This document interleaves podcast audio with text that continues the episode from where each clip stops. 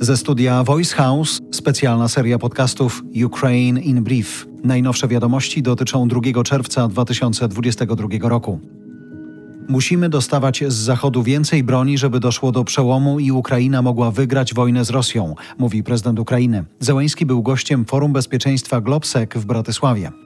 Pod fabryką Azot w Siewierodoniecku ukrywa się 800 osób, w tym dzieci, twierdzi w BBC gubernator obwodu ługańskiego. Jego zdaniem w zakładzie dalej są zapasy niebezpiecznych chemikaliów. Siewierodonieck jest cały czas ostrzeliwany. Prowadzenie ewakuacji jest bardzo trudne. Władze obwodu zachęcają cywilów, żeby nie opuszczali schronów. Nowy pakiet pomocy USA dla Ukrainy jest zdecydowanie uboższy od poprzedniego, pisze Ośrodek Studiów Wschodnich. Wyrzutnie pocisków rakietowych mają charakter symboliczny, a amerykańskie Himarsy dotrą na Ukrainę najwcześniej za parę tygodni. W tej sytuacji, według OSW, obok USA najwięcej uzbrojenia dostarcza armii ukraińskiej Polska. Kontrakt na 700 milionów dolarów na dostawę armatochaubic Krab jest największym, jaki kiedykolwiek zawarła ukraińska armia.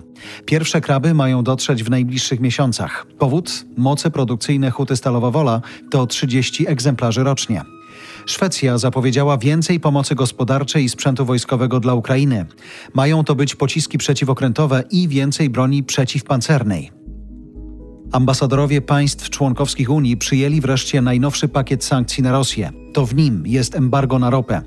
Weto Węgier się przydało. Z pakietu unijnych sankcji wykreślono patriarchę Cyryla.